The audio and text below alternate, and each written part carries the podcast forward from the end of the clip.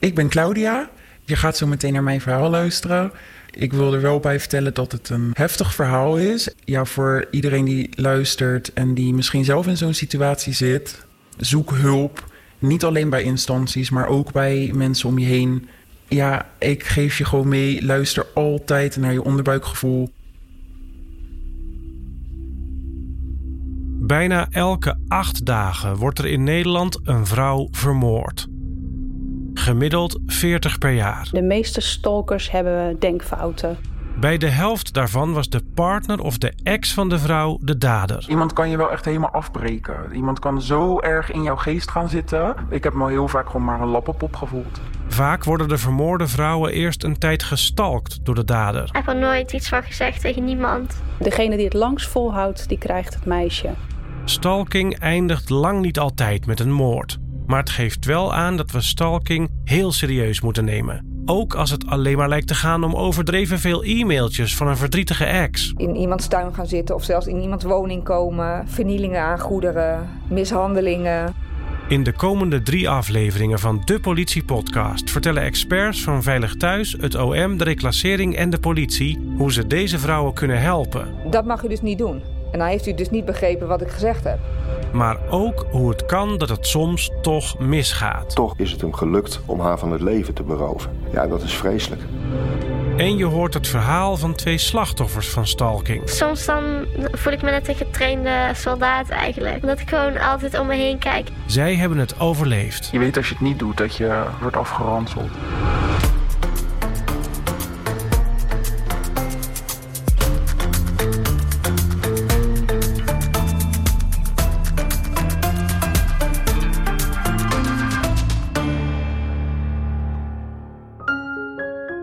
Meeste mensen zijn wel eens verliefd geweest.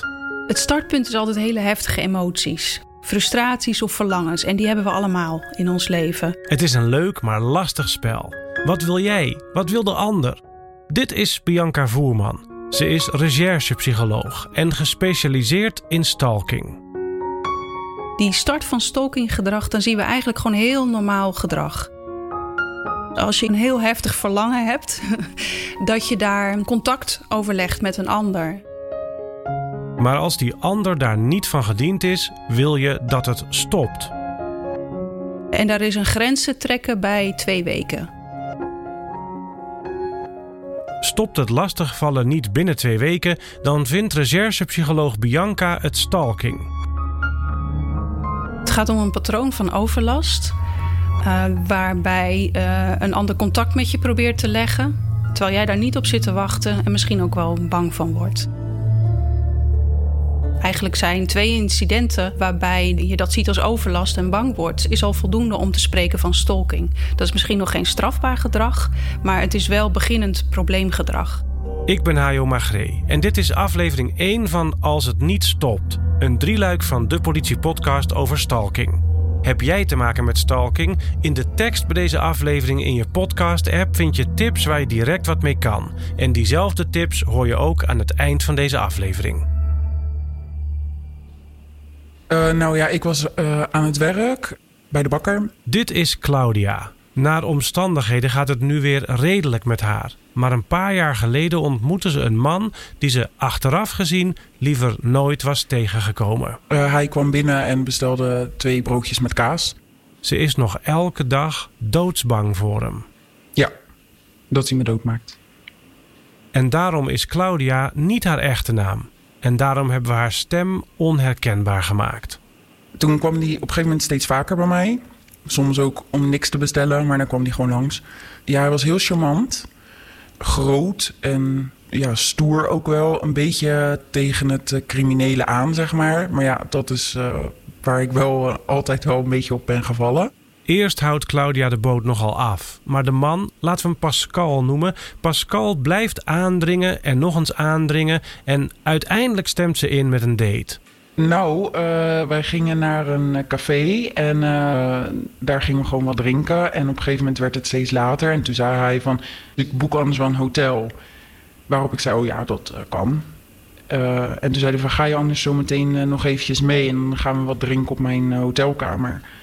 En toen zei ik van nou, alleen, als we alleen wat gaan drinken, dan vind ik dat goed. Maar dat was natuurlijk niet zo, want ja, hij had hele andere plannen met mij. Toen zei ik nee, dat wil ik niet. Maar ik had geen inspraak meer. De deur ging dicht en uh, ja, het gebeurde gewoon. Eigenlijk na die eerste date zei hij gelijk tegen mij dat ik zijn vriendin was. En daarop kon ik eigenlijk niet meer nee zeggen, want dat was wel best wel dreigend al. Maar in plaats van zich om te draaien en hard weg te rennen. Ik had wel heel erg het gevoel dat hij mij zag. En dat was denk ik waardoor ik daarvoor viel, omdat ik dat niet eerder mee had gemaakt. Dat iemand mij echt zag. Weet haar zelfbenoemde nieuwe vriend haar steeds verder in zijn netten te verstrikken.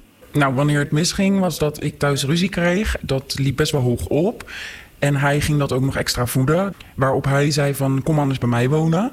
En ja, ik was al zo ver uh, gebrainwashed, zeg maar. Dat ik dacht, oké, nou is goed, doen we dat wel. En vanaf dat moment bepaalt Pascal alles. Ik uh, moest uh, al mijn social media verwijderen. Heel mijn telefoon werd sowieso teruggezet naar fabrieksinstellingen. Dus ik had geen nummer meer, van niemand niet. En op een gegeven moment zei hij dat ik moest gaan stoppen met werken. Claudia gaat niet zomaar overal in mee. Ze vindt dit erg ver gaan en maakt er een paar keer ruzie over. Alleen die ruzies werden op een gegeven moment niet meer alleen maar mondelinge ruzies. Dus toen kwam het fysieke er ook bij. Ja, sloeg hij me gewoon. En ik hem ook hoor. Ik ben echt niet heilig. Want als iemand mij slaat, sla ik terug. Maar um, nee, ik kon daar niet tegen op. En ik voelde mij heel erg verloren toen, omdat ik eigenlijk iedereen om me heen, mijn, mijn netwerk werd al heel klein. Ja, da daardoor had hij eigenlijk alleen maar veel meer macht. En zo komt Claudia eigenlijk voor ze er erg in heeft in een relatie vol geweld en misbruik terecht. Hij heeft een keertje een bezemsteel gepakt en uh, die heeft hij toen uh, uh, wel op mij losgelaten. En ja, daar had ik verwondingen van. Maar wat ik veel erger vond was het geestelijke. Het chanteren, manipuleren. Dat je dan denkt, ja, nou wat stel ik me ook eigenlijk aan? Waarom kan ik dat dan niet voor hem doen? Als hij dat zo nodig wil, nou dan doe ja, waarom doe ik dat eigenlijk niet? Want je weet wat de consequentie is. Je weet als je het niet doet dat je wordt afgeranseld.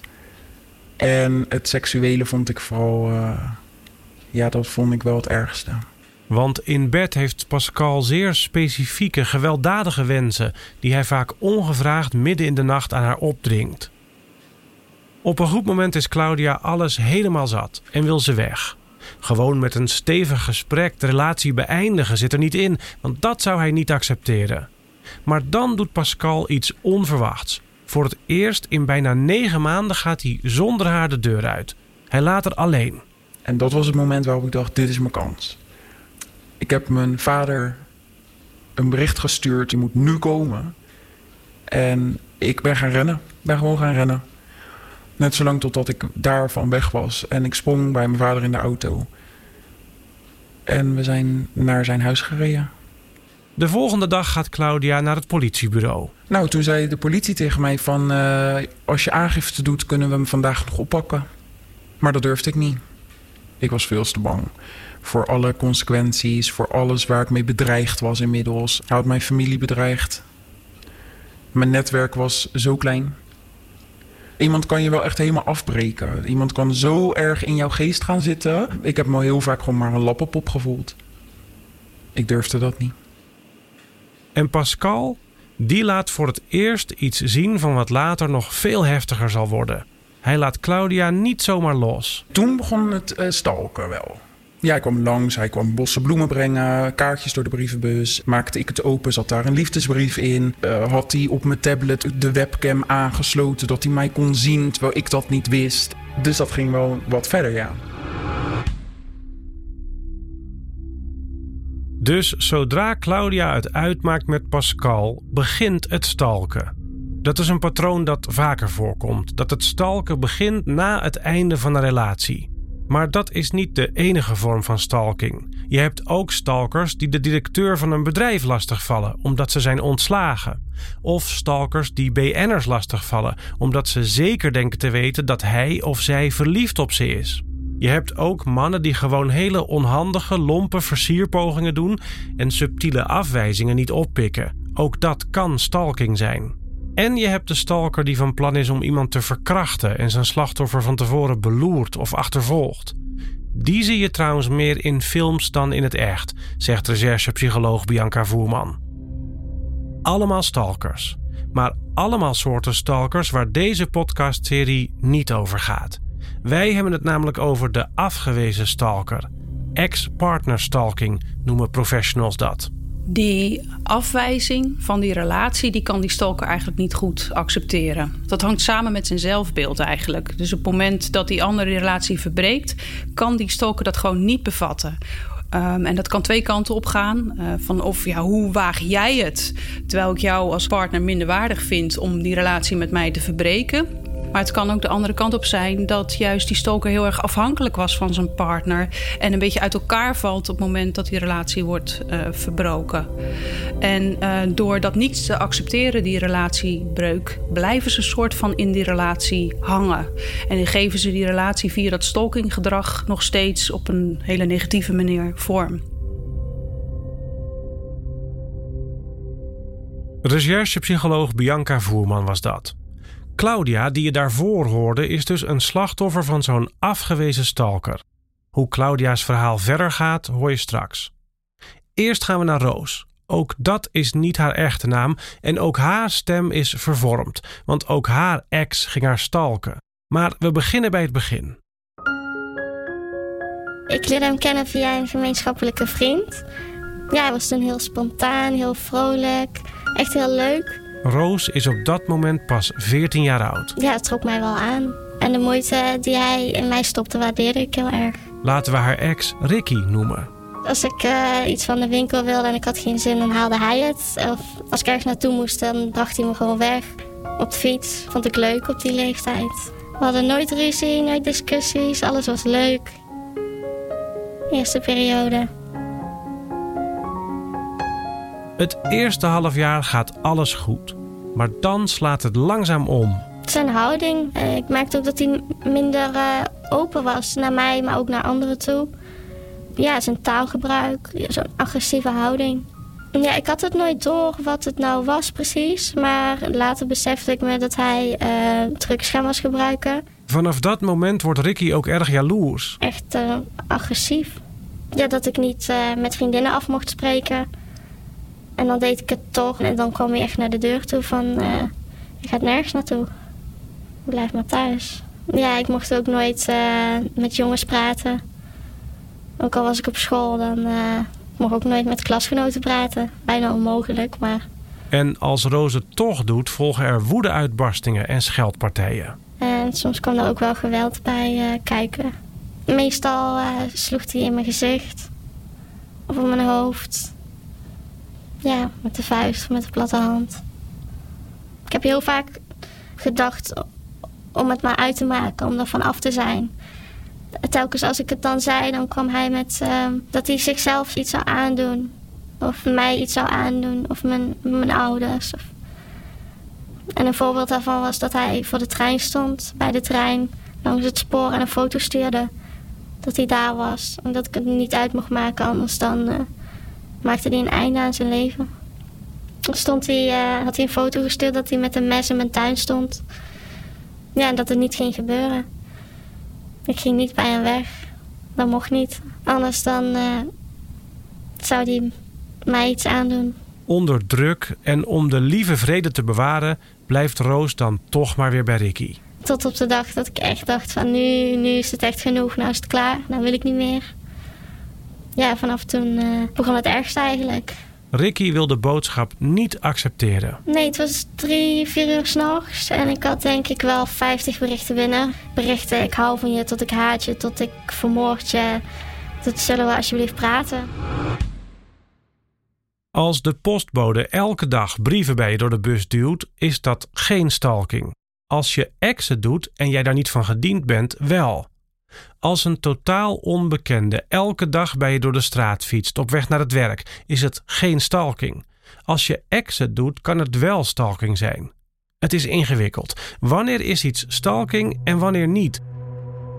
Voor het antwoord op deze vragen gaan we naar Bente Ritskes van de politie. Zij is expert op het gebied van stalking en huiselijk geweld. De meeste slachtoffers noemen het lastigvallen. En eigenlijk bij die term moet een, agent al denken... hey, ja, lastigvallen in combinatie met een ex... ja, dan weet je helemaal... dan verwacht ik dat er een belletje gaat rinkelen. Dus heel simpel gezegd, als je wordt lastiggevallen door je ex... dan is het stalking. Maar wat is lastigvallen dan?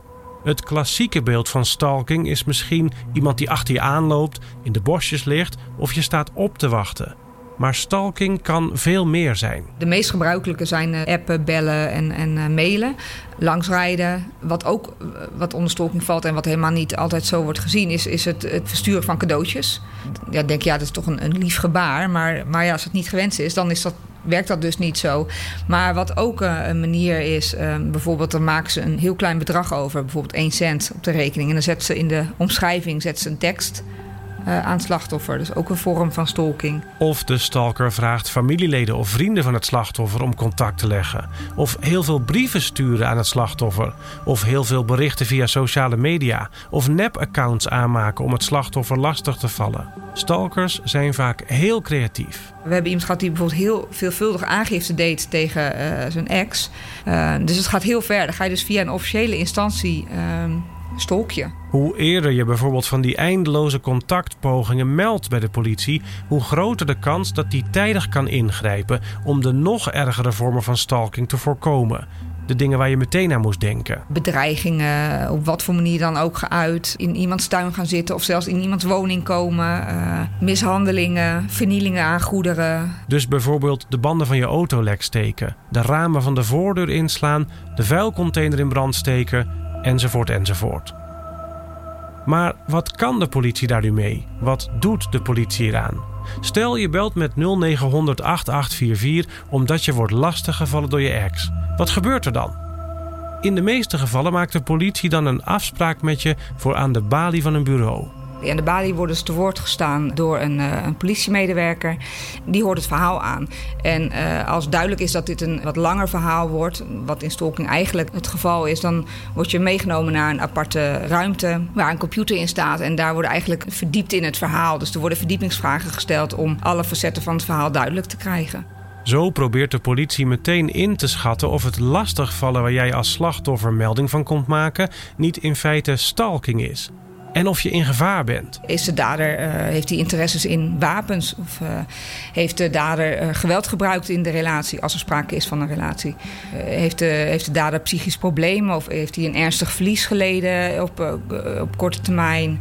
Dat zijn vragen die voor ons belangrijk zijn. Dit gesprek heb je als slachtoffer nog met een algemene politiemedewerker. En als die denkt, nou, dit klinkt wel als stalking of het zou wel eens gevaarlijk kunnen zijn, dan wordt er een agent bijgehaald die meer verstand heeft van stalking en huiselijk geweld. Bente deed dat werk vroeger.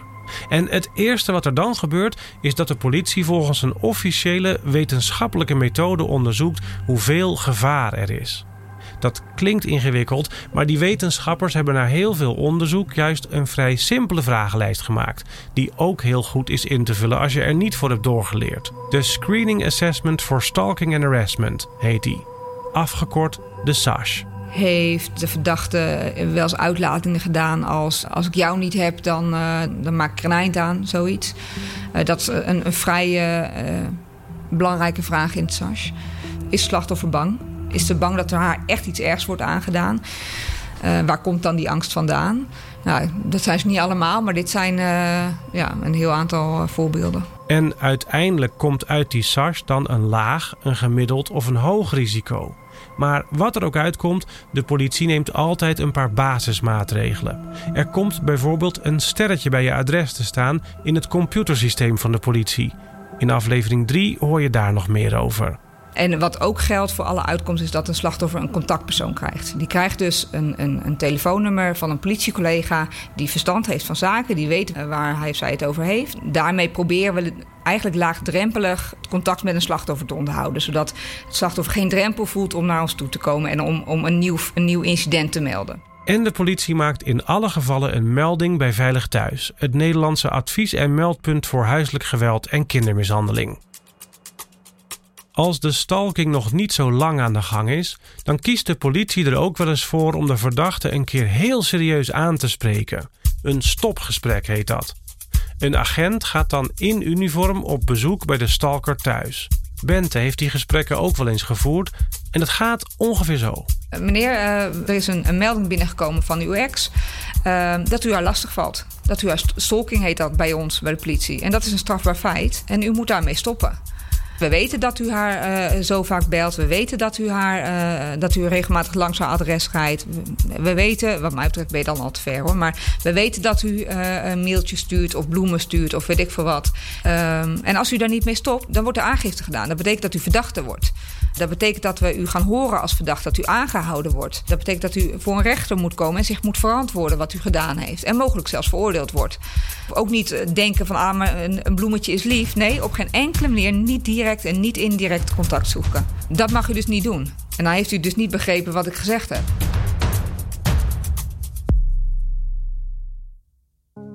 Het viel je misschien al op. We praten tot nu toe over stalkers alsof het meestal mannen zijn. En dat is ook zo. Recherchepsycholoog Bianca Voerman. De afgewezen stalkers zijn voornamelijk mannen. Uh, ze zijn gefrustreerd, hebben een bepaald verlangen om de relatie te herstellen. Er is in ongeveer de helft van de gevallen ook sprake van psychische problemen, zoals een persoonlijkheidsstoornis of middelenmisbruik. En uh, de meeste stalkers hebben denkfouten. Dus dat ze, ze zien zichzelf als slachtoffer van de situatie en menen dat ze in hun recht staan om uh, contact te leggen met het slachtoffer. Wat je misschien dacht is dat alle stalkers psychische problemen hebben. Maar zoals Bianca net zei, geldt dat maar voor ongeveer de helft van de stalkers. Wat we bij de afgewezen stalker uh, met name terugzien is persoonlijkheidsproblematiek. En dat kan bijvoorbeeld gaan om uh, narcistische persoonlijkheidsstoornis, borderline persoonlijkheidsstoornis, maar ook wel afhankelijke mensen, dus een afhankelijke persoonlijkheidsstoornis. En de andere helft van de afgewezen stalkers heeft volgens het boekje geen stoornis. Al doen ze natuurlijk wel dingen die jij en ik niet echt normaal vinden. Het komt voor onder de hele bevolking. En we zien soms ook stokers die eigenlijk helemaal geen voorgaande problemen hadden. Maar in die context van die relatiebreuk. En soms ook door bijkomende omstandigheden. Bijvoorbeeld dat ze ook nog een, een ouder hebben verloren. Of hun baan kwijt zijn geraakt. In een crisis komen en dit gedrag laten zien. En daarnaast zien we ook wel stalkingzaken waarbij er al in de relatie heel veel sprake is geweest van problemen. Een huiselijk geweld bijvoorbeeld. En dat dat patroon zich eigenlijk na de relatie nog voortzet in stalkinggedrag. Terug naar Claudia. Ze is naar haar vader gevlucht en Pascal probeert wanhopig het contact te herstellen. Hij stond elke dag voor de deur. We werden overspoeld met cadeautjes. Uh, hij kocht van alles. De huistelefoon ging, mijn tablet uh, ging. Mijn vaders telefoon uh, stond roodgloeiend. hij ging het op social proberen via vriendinnen van mij, vrienden. Uh, hij ging zelfs terug naar de bakker om te kijken of ik daar weer aan het werk was. Maar hij was elke dag, uh, de hele dag, uh, rondjes aan het rijden. Hij had zelfs een baan genomen, vlakbij mijn huis, om mij elke dag te kunnen zien. En als ik mijn katten naar buiten liet, dan stond hij daar. Hij zei niks, hij keek alleen maar. Imponerend gedrag, zich heel groot maken, boos kijken, toeteren met de auto. Mijn opa was er nu ook bij betrokken en die was uh, 94. Dus ja, die was oud en die zat op een gegeven moment uh, bij ons in de tuin te kijken en hij stond bij ons in de tuin. Ik reageerde nergens op. We moesten het alleen van de politie bijhouden, omdat we dan een dossier konden gaan opbouwen. Omdat ik nog steeds geen aangifte durfde te doen. Daarnet hoorde je agent Bente Ritskes vertellen over de SASH, die wetenschappelijke vragenlijst om te bepalen hoeveel risico het slachtoffer loopt. Daar kan dus een laag, een gemiddeld of een hoog risico uitkomen. Stel nou er komt zo'n hoog risico uit. Wat doet de politie dan? Dan moeten we echt verregaande maatregelen nemen. En dat kan zijn, je bent afhankelijk van een slachtoffer, maar dat kan zelfs zo ver gaan dat je een slachtoffer uit haar woning moet halen, omdat ze daar niet meer veilig is. Wat ook nog een belangrijk onderscheid is dat we gaan eerst voor veiligheid en dan voor het politieonderzoek. En als je kijkt naar het politieonderzoek, dan, dan eh, bij een laag risico heeft het geen noodzaak om de verdachte zo snel mogelijk aan te houden. Maar bij een hoog risico kan dat anders liggen. Dan kan het zijn dat je zaak inhoudelijk nog niet compleet is, maar dat je wel de verdachte aan gaat houden, omdat je wil dat, dat het gevaar zeg maar uh, stopt. En het gevoel van het slachtoffer daarbij is ook heel erg belangrijk trouwens. Want we gaan ervan uit dat het slachtoffer de meeste kennis heeft van de verdachte. Dus als die met, met een argumentatie heel erg bang is, dan is dat voor ons ook een belangrijke graadmeter. Bij een gemiddeld of een hoog risico uit de SARS overlegt de politie ook meteen met andere betrokken instanties, zoals het Openbaar Ministerie, Veilig Thuis en de reclassering. Die komen verderop in deze serie nog uitgebreid aan de orde.